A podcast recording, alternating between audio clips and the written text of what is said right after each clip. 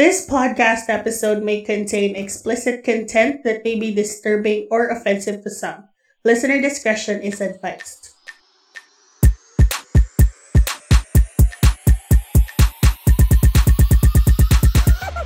The Bruha Chronicles. Hello mga kabruha! Happy Friday! It's another Friday together with your favorite bruhas. My name is Mia Bodenstein together with... Chet Kapua! Again, happy Friday and thank you for being with us. And this is now episode 5. Yes, that's right. Yes, and I'm with... Of course, ang nag-iisa! At I'm juiciest among all the juice. Charing.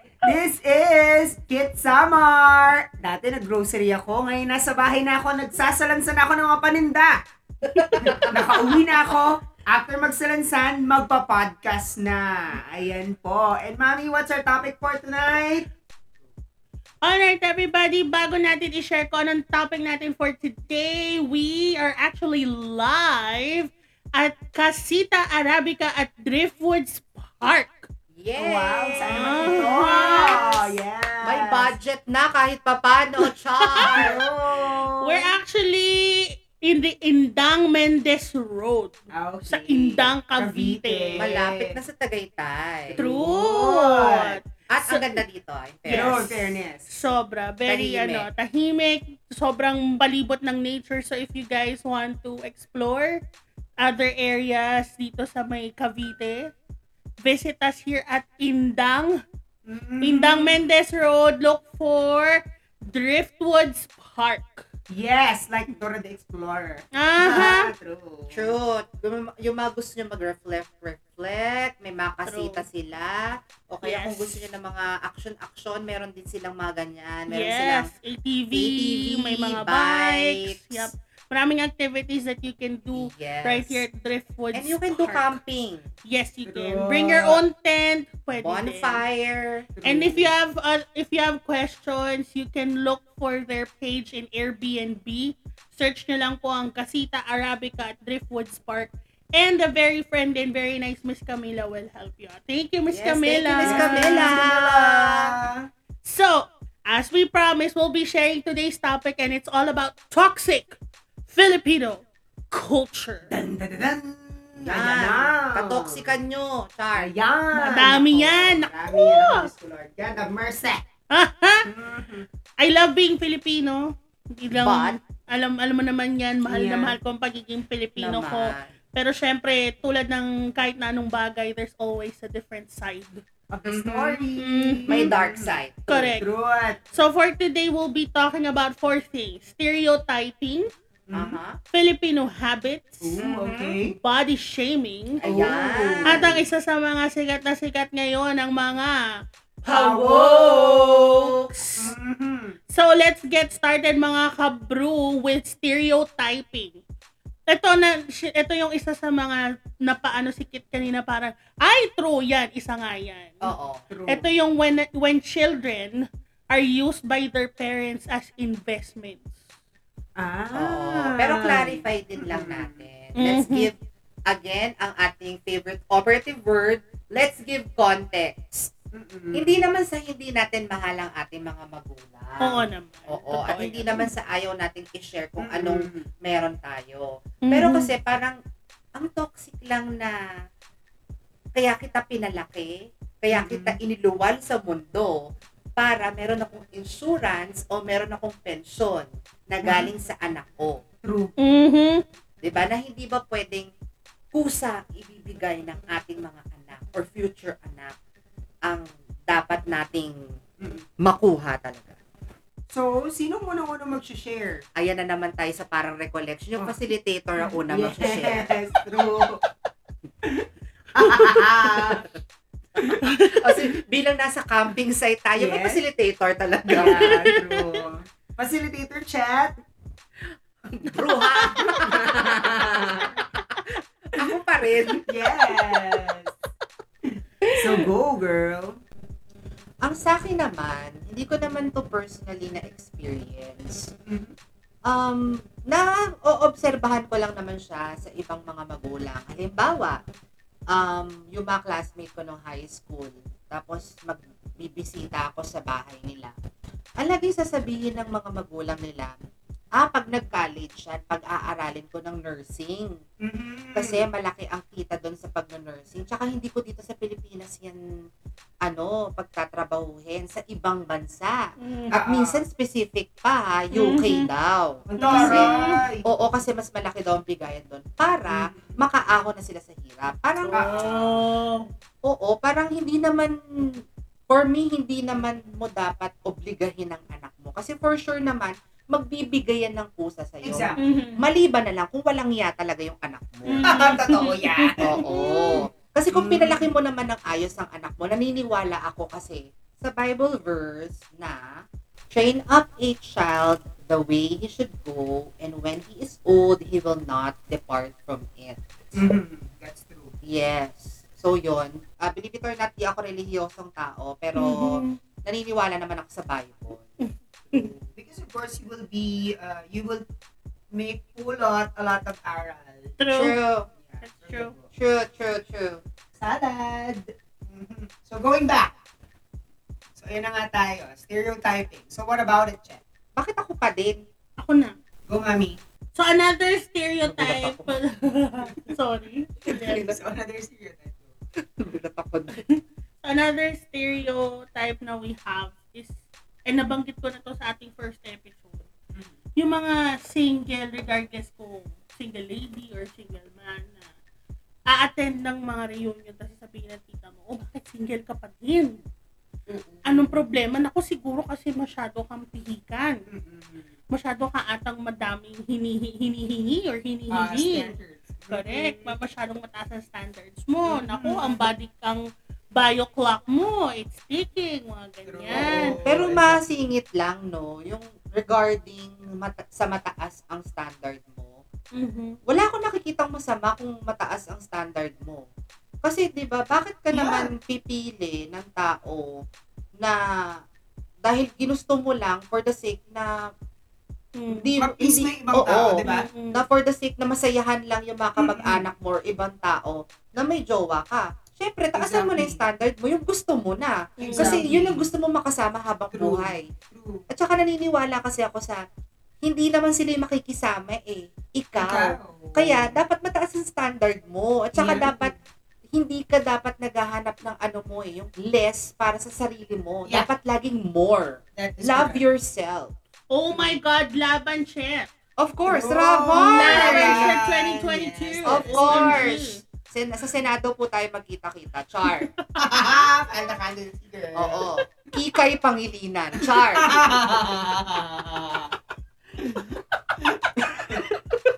Kiko. I love it. Yes. Okay. So, ayan na. Wala na naman tayo. Doon na tayo sa Boys Don't Cry. Oo. Yes.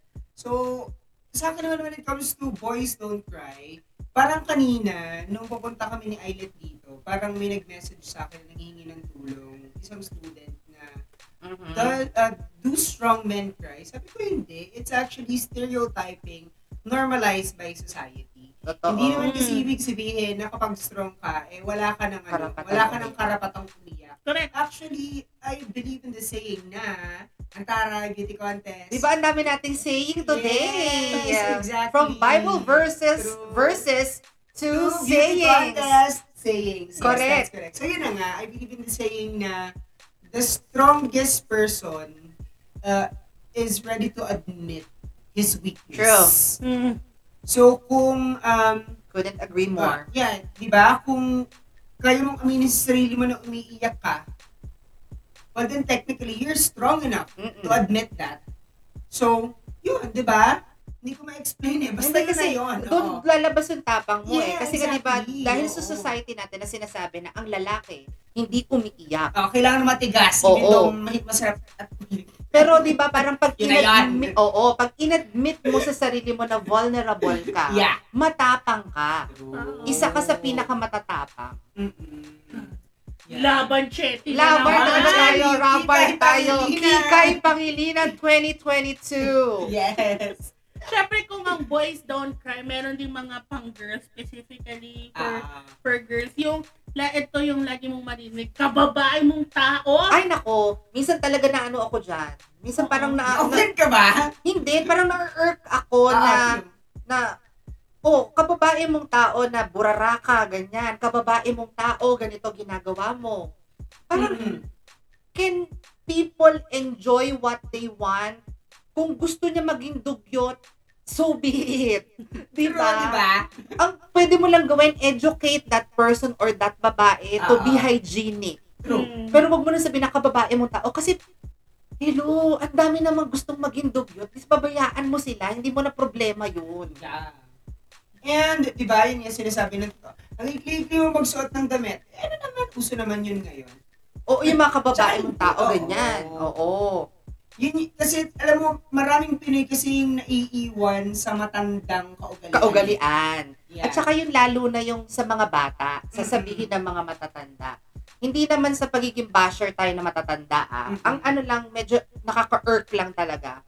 Na sasabihin mo sa mga bata na kababae mong tao, naglalaro ka ng panglalaki na laro. Uh-oh. Na parang dapat ang laro, ine-enjoy yan, hindi natin nilalagyan ng gender. Exactly. Kaya nga siya laro eh. Dapat ine-enjoy siya ng everyone. Regardless of your gender. Amen. Exactly. Ay, naku, Kikay Pangilinan na po talaga tayo. Laban Chetty na talaga. It's official. Laban. It's official. 2022 po. Laban Chetty 2022. Yes.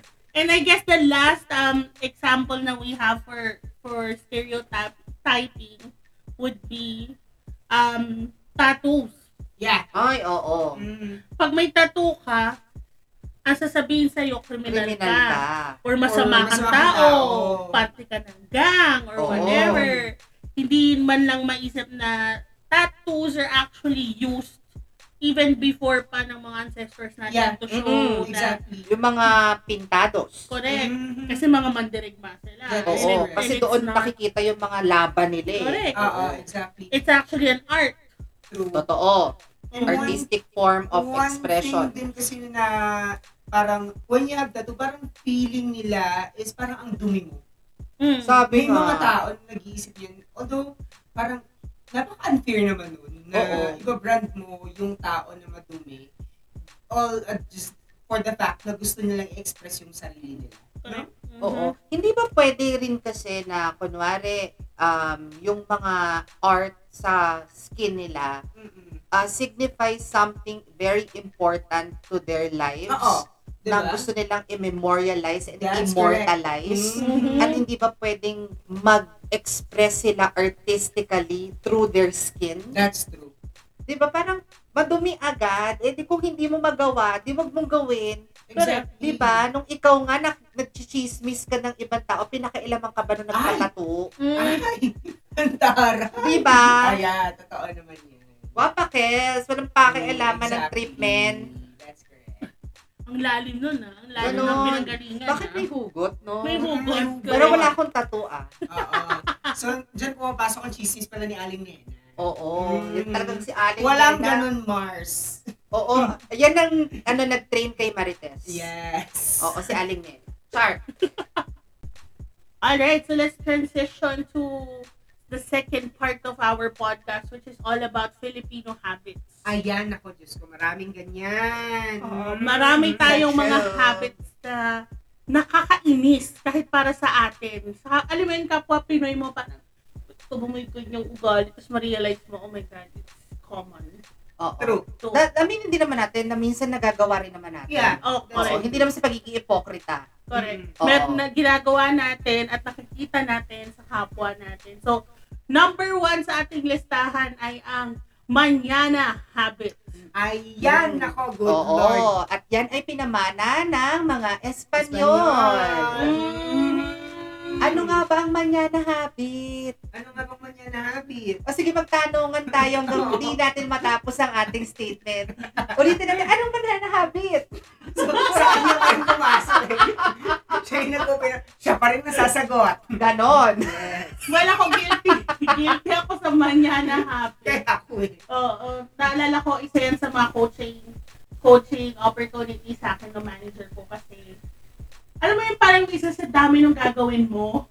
Oo. Tapos parang sabihin mo na lang na parang mamaya na. Sakit na ng ulo ko. Tapos marirealize mo, oh shit. Diba? Hindi ko siya nagkawa. Exactly. Tapos gahol ka na sa oras. Nagka-cram ka na.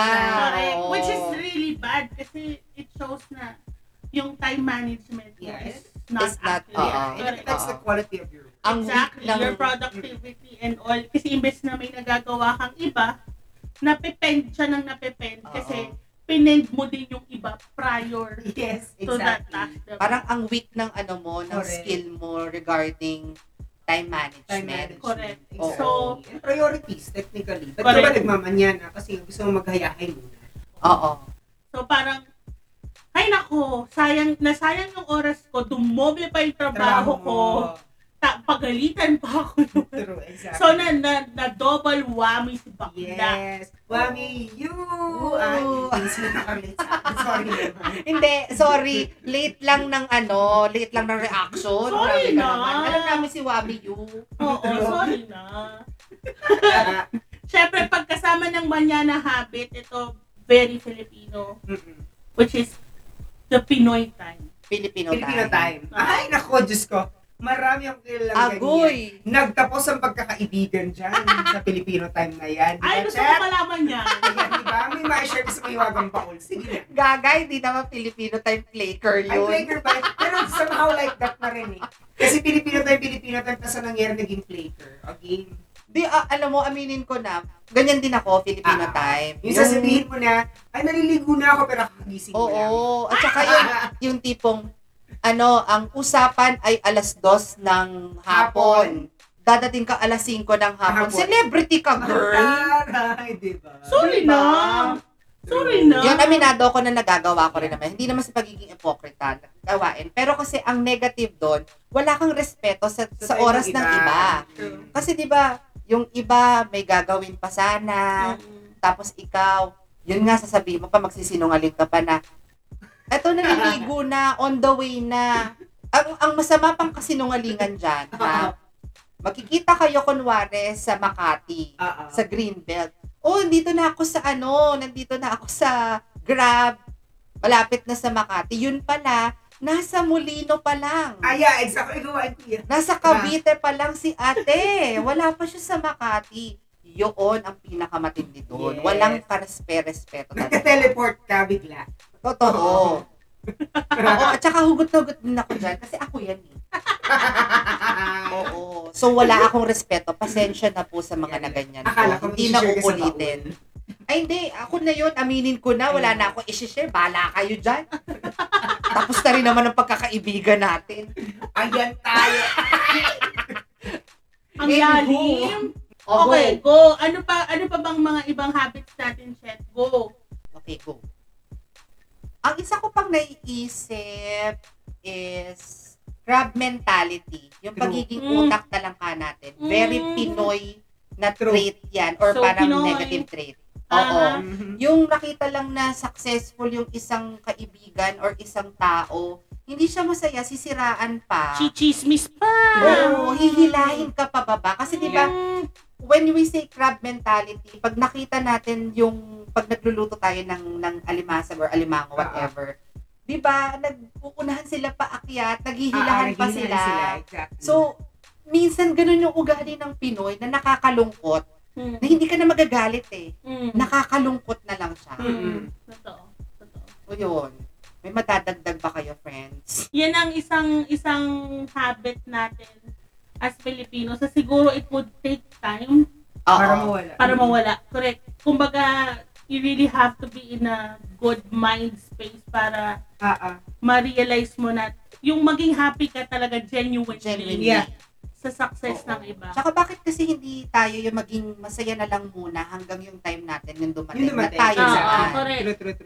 Correct. Pero kasi minsan nakakatakot din dyan. Baka mamaya hindi na rin magbago eh. Well, anyways. It's deeply etched. Oo. Sagad hanggang buto na minsan eh. Nakakalungkot lang. But let's hope for the best. Yes. Yes. O naman. Let's hope for the best. Anyways. Mm-hmm. Yun. What is next? Ang sunod naman natin pag-usapan is about colonial mentality and colorism. Ayan, so, may definition ka ba nun, Mami? Of course! At dahil dyan, i-google natin yan. Ayan, GMT. Google mo, te! Correct. At syempre, pag nag-google ka, it takes you to my favorite website, wikipedia.org. You get your information through Wikipedia. Charot.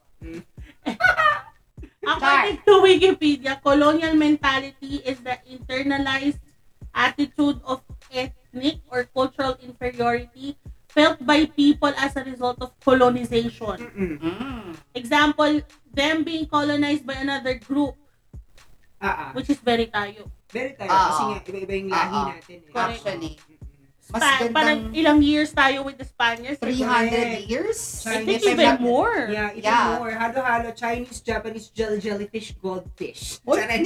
Ang lansa! Oo, lahat na ng very diverse. Oo, totoo. Kaya nga tayong Center of Biodiversity. Yeah, we are. Anyway. Okay. Sige. Biodiversity. Oh, sige. Okay na lang. Okay, go. Okay, baba na lang itong usapan natin. So, going back to colonial mentality. Yun nga, bilang colorism. Correct, bilang matagal na tayong na-colonize sa ibang bansa, parang feeling tuloy natin very inferior.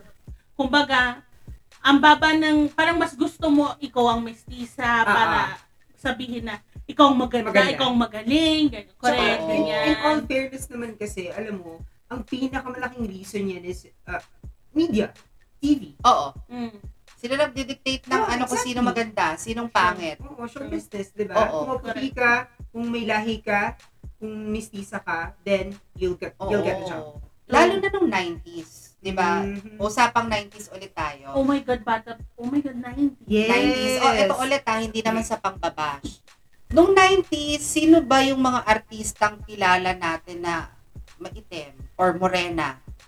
I'm not really sure kasi 2000 na ako. Well, I think Richard Gomez is moreno. Pero 80s ba siya or 90s? I'm not sure din also. 2000 na ako. Ah, talaga ba? Gusto mo magsalita ako? Talaga ba? Talaga Charmaine? Talaga Charmaine? Yun. Hindi. Ang natatandaan ko lang na moreno, si Richard Gomez. At ang morena natatandaan ko na... Si Alma Moreno. Si Alma Moreno. Yeah. Maganda siya as morena. Pero morena ba siya? Yeah. Nora Honor. Yeah. Sino pa ba? Tenchi Agbayani. Correct. Agbayani, tama ba? Yeah. Yes. Tenchi Agbayani. Sila lang yung kilala ko na moreno, na sumikat. Iilan sila. Then right after them, lahat mapuputi. Aga Mulak, Christopher De Leon, mga tisoy. True. Diba? Na parang, bakit ganun? Mas maraming ang tinatanggap na maputi. Ibig mo bang sabihin, dapat ba ang ano natin, ang tingin natin sa maganda, maputi lang? Yeah. Lalo na ngayon, te. Tinawa naman yung mga pangalan ng mga celebrities natin, yung mga Reed. Pia, Wordsback. Yeah. Mia Bodenstein. Of course! Of course! Mga Catriona Gray. Yeah. Hindi po namin sila binabasya. Napag-uusapan lang yung pag-look up natin sa skin color na bakit hindi tayo magandahan sa ating kulay na kayumanggi at kayumangging kaligatan. Oh yes, kaligatan. Please explain kaligatan. Please Next explain. Topic, please. Thank you. Charot! Hindi, yun lang. So, hanggang naman na yun parang medyo konti pa din yung mga moreno na artista na kilala natin, na sumika talaga. Yeah, exactly. Oo. So, sana mabago din lang yun na suportahan din naman natin yung sarili nating kulay. Yung tunay na kulay. At saka gusto talaga nila yung matangos ang ilong mo. True. Oh my God, yung ilong. Ayaw ba naman nila nalapan? Tampal po. Stop.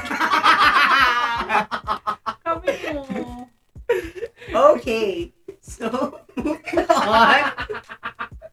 on. Ayan na. Which is next na to. Ayan, next na, crazy. Next na to. Mm. Ano yan? Patriarchal system. Ayan, patriarchal system. Ang patriarchal na sistema ng Pilipinas na kailangan natin buwagin. True. Because everyone is equal. True. Na dapat. True. Na dapat. True. Okay, ano nga ba? Please naman paki-educate nyo about patriarchal system. Well, patriarchal, well, from the word itself, the patriarch of the family, yun mga ama, mga lalaki. Ama, lalaki. Oo. So, sa pamilya, ang nag-desisyon, tatay. Diba? Ako, I am an example of someone who grew up in a patriarchal home. Mm-hmm. Kasi sa amin, daddy ko talaga yung nag-work. Pag may mga decisions, so nagsisimula yung family namin, daddy ko yung nagde-decide. Mm-hmm. Until later on, nagkaroon ng business yung parents ko, doon na dumating yung mommy ko sa picture. Pero, big decisions, alam mo yung pag magpapaalam ka? Yeah, exactly. No. Lagi sasabihin sa'yo ng mommy mo. Doon ka sa daddy mo. Correct. Exactly. Pag mga doon ka sa daddy mo. Mama, pwede ba taasan yung baon ko? Doon ka sa daddy mo. Pag malalabas kami ng mga friends. Tapos ibabasa ka din, doon ka sa mami mo. Correct. Doon ka sa daddy mo magpaalam. Parang laging yung last say. Nasa tatay. Tapos, even in the workplace, ang naman yan, example sexism yan. No? Oo. Mm-hmm. Exactly. Way, yes. Yun. Exactly. Na parang sa workplace, mas, I mean, come on, aminin natin. Most of the managers really are men. Men. Mm-hmm. That's right. Very few. Actually, ito ibabrag ko na yung company namin. Yung company ko, ang CEO namin is babae. Wow, which is very rare. Oh. It's very rare to have a CEO who's a woman. So, ngayon, nafe-feel na... You feel empowered. Huh? Correct. And sana slowly but surely yun yung maging direction ng ating sistema ng ating society. I also believe na women actually is great in decision making. Mm-hmm. Is better in decision making. True. Mm-hmm. Kasi they're understanding and they're flexible. Correct. Tsaka ang mga babae kasi and this is not just dahil mga babae tayo. Yes. Mm-hmm. Ang mga babae talaga by nature marunong mag-multitask. Yeah, exactly. Uh-oh. Mga lalaki kasi one at a time. One at a time and testosterone levels are high. Oo. Mm-hmm. Kaya talagang bagay na bagay yung tamang-tama talaga yung kantang ginawa na naman ni Maring Taylor Swift. Mm-hmm. Which is? The Man. Hindi ko pa narinig, hindi ko rin makanta. O sige ni Beyoncé, If I Were a Boy. If I Were a Boy. Okay, copyright claim po tayo. Char! Sige na, wala niya. Pinigilan na naman ako ng kaibigan ko. Rihanna. Okay. Okay. So, going back sa ating usapan. Mm-mm. Pag-usapan naman natin ng isa sa mga... kapanapanabi. Hindi na lang nakakabwisit. Mm. Again, nakakalungkot pa rin. Mm-hmm. Usong-uso to sa mga Pinoy, lalo na sa ating mga tita. Oh, yeah. Body shaming. Ayan! Sure. Good Lord. Example, anong classic example ng body shaming pag nakikita kayo ng mga tita mo? Mia, parang tumataba ka na naman. Bastos! Minsan pasmado yung bunganga mo, tita. Oo, pasmado, diba? Oo. Minsan pwede naman sarilinin mo na lang. Oo, sarilinin mo na lang. Halata naman na, pinobroadcast pa. Diba? Don't reiterate what is obvious. Correct. Mm-hmm. Oo, at saka... Can I just enjoy food? True. Oo. Sorry na. Exactly. Sorry na talaga. Body shaming. Pero yung body shaming is it actually does not, what you call this? Hindi siya sa pagiging sa pagiging mataba lang eh. Uh-huh. Sometimes it's comparison of siblings. Kasi sa amin. Totoo yan. Sa amin parang, bakit ka kapatid mo ang tangkad? Bakit ikaw? Punggok ka. Oh my God. Ikaw nagsabi niya na. Wala hindi galing sa amin niya. Ikaw nagsabi niya. Ganun talaga kung minsan ka na pagkamalan akong bunso. Kasi ang tangkad-tangkad ng kapatid ko. Mm. Well, para sa akin, wala naman. Hindi naman talaga siya big deal. But then again, kumbaga parang imbes na maboost yung moral mo. Oo. Kumbaga parang ang nangyari na, ano naman kung pantak ako. It correct. Doesn't make me less of a person. True. Di ba? Ah, yeah. Pero hindi. Totoo yan. Yeah. Agree. Walang nabawas sa pagkatao mo na dahil sa height mo. Exactly. Correct. Di ba? Kasi yan naman talaga. Di ba mga Pinoy tayo, maliliit talaga tayo. Eh. Oo. Diba? At saka great. Yun na yun! So, ayun na nga, naalala ko na. So, medyo bobita lang po, pasensya na. Good things come in small packages. True. Mama, ganun yun. So, yun na nga. At saka ang example pa na isa, yung pagpayat, sasabihan ka agad adik. Diba? Sure. Parang adik agad, hindi ba pwedeng meron akong problema talaga sa health ko. Yep. Kaya ako payat. Tapos, pag sinabi namang mataba, buntis agad. Oo, kaya pag sinabi yung mataba, kain na ng kain, hindi ba pwede meron ding health condition? Exactly. Oo, di ba? Tapos meron pang mga mga classic example pa dyan. Like? Yung mga tipong, yung joke sa Facebook na kapag mahirap, pag may, kapag merong skin condition, galis. Tapos pag mayaman, allergy. Oh, parang oo, nakakatawa naman siya as a joke. Pero pag mo siya, sineryoso mo siya, parang ang unfair naman. Di ba? Na parang kapag wala kang pera, wala, galis yan. Tapos kapag mayaman ka, allergy lang. Parang pag middle class, anong tawag? Blister. Charot! Gusto ko yan. Hindi na. Blister.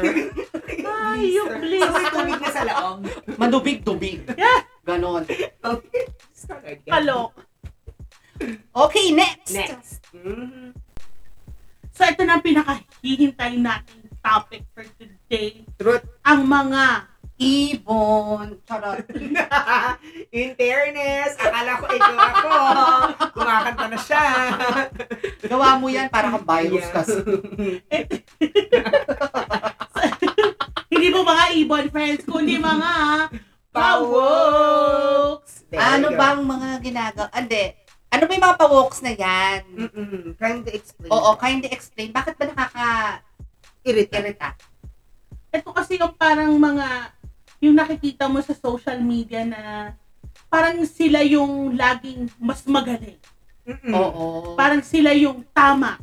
Sila yung mas may sense. Parang ganon. Hindi kayo na may sense. Correct. Pero pag binasa mo naman yung context nung conversation, parang oo. At saka sila yung mga ipokrita. Yeah. That's the right term. Oo. Tsaka sila din yung kunwari, ikaw, may inexpress ka lang na bagay or opinion mo.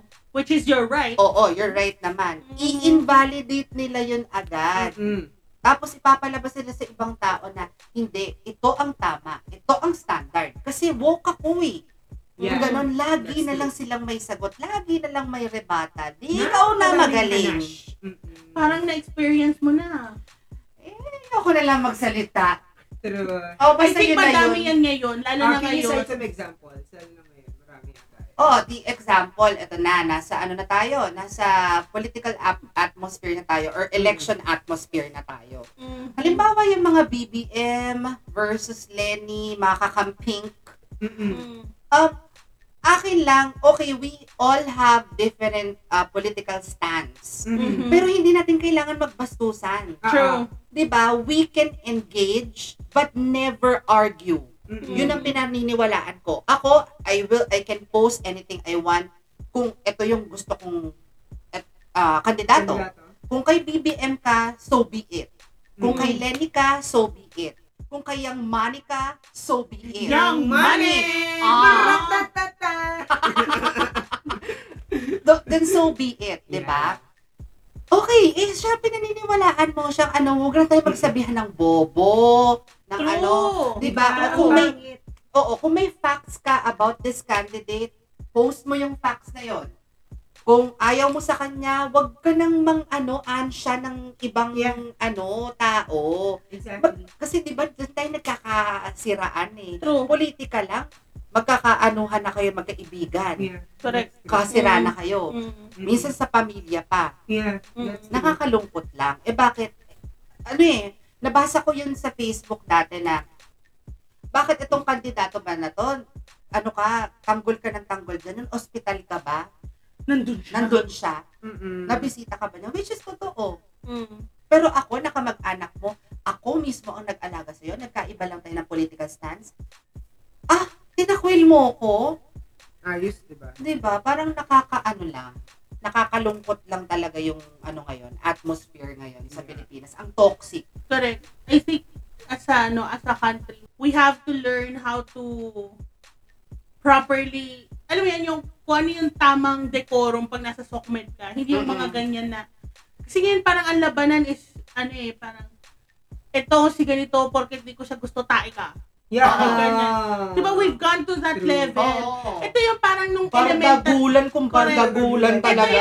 Ito yung ugali ng Pinoy na pag in trams, tapos talo yung basketball team nyo, ang isisigaw ng mga classmates mo, manalo, matalo, cute pa rin kami. Parang, ha?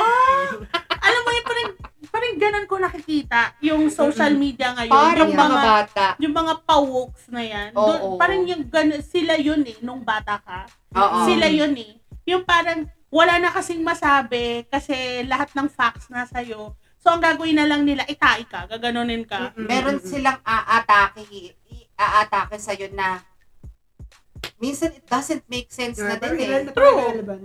Or ititirahin ka physically, like, hindi ka sasaktan, pero they'll mention bad things about you. Oo, personalan. Diba? Halimbawa, yung isang taong kilalang-kilala ng lahat. Tapos sasabihin sa'yo, tumigil ka na lang kasi, ano, ganito, ganyan. Ganito ka naman. Correct. Or i-check mo yung ipin mo. Yeah. Parang, huh? So, bago ka magsalita, toothbrush ka muna. No, yung mga ganon, diba? I mean, we've come to that level. Yeah. Which is the new era of SOCMED. At saka parang, lowest of the low. Correct. Bakit kailangan how can natin low you go? Correct. How low can you go? I'm sorry. Sorry po mga kaibigan. Ang oras po ngayon ay 2:37 a.m. So, nagbabaliktad na po ang mga English ko. Cut mo na yun, te, gago. Pero in all honesty, again, mahal po namin ang aming pagiging Pilipino. Yeah. That's true. Ang dugong nananalaytay sa amin ay 100% Filipino. Why po this time? Oh, hindi din. Kami ni Kit, 50% Filipino, 50% Filipina. Akala mo dyan, ha? Pero Pinoy pa rin. Correct. All in all, Pinoy pa rin. Correct. Yung tipong kapag lumaban tayo sa ng international man yan na, alam mo yun, yung sports or whatever, ilalaban mo, bandera mo pa din. Yeah. Right? And tulad nga na sinabi namin kanina mga kabru, in every side of a coin, there's always, you know, the dark side. Yeah. And eto yun. Eto yung reality para sa ating mga Pilipino, na galing din sa mga Pilipino. Exactly. So, first-hand experience, ika nga. So, it's up to you. Parang made by Filipinos for the Filipinos. Correct. It's what you deserve. It's what you deserve. Char! So, kumbaga, it's up to you, mga kabro, kung tatanggapin nyo ba ito ng buong puso, correct? Or will you do something about it? I-improve mo ba yung sarili mo as a Filipino? Or tatanggapin mo kasi, kumbaga, parang parte na ng kultura natin itong mga attitude na ito. Or itong mga characteristics na ito. Si Ati Chona pala. True. Si Ati Chona talaga. Minsan dumadali din ko si Ati Chona. Si Chody. Oo. Wow. Chody and Ati Chona. Diba? Oo. Kaya, kumbaga, embrace the good things and learn from the bad things. That's correct. So, we hope na may natutunan na naman kayong bago sa amin. Yes. Diba? At may mga na-realize din kayo about yourselves through this episode. At ika nga, no? 5th episode. Akala mo yan. Episode na! Yes. 5th episode na. Yes, that's correct. I wanna feel like dancing. Kaya sana mga kabrul, you will join us again next 2 weeks, 7 p.m. on Spotify. We'll talk about more things. We look forward to being with you guys again next week. Again, maraming salamat po sa Casita Arabica ng Driftwoods Park for having us tonight. Thank you po. Thank you so much. Thank you so much to the kuliglig and all. Of course. And again, this is Mia Bodenstein saying thank you to all of you and a wonderful night to all of our listeners, together with Chet Kapua saying have a beautiful weekend. And again, ako din po nagpapasalamat sa inyo. At kung meron po kayong suggestions, comments, or reactions, you can email us at thebruhachronicles@gmail.com, or you can also follow us on our social media accounts on Facebook, Instagram, and Twitter. Just search @BruhaPodcast. Thank you so much, guys.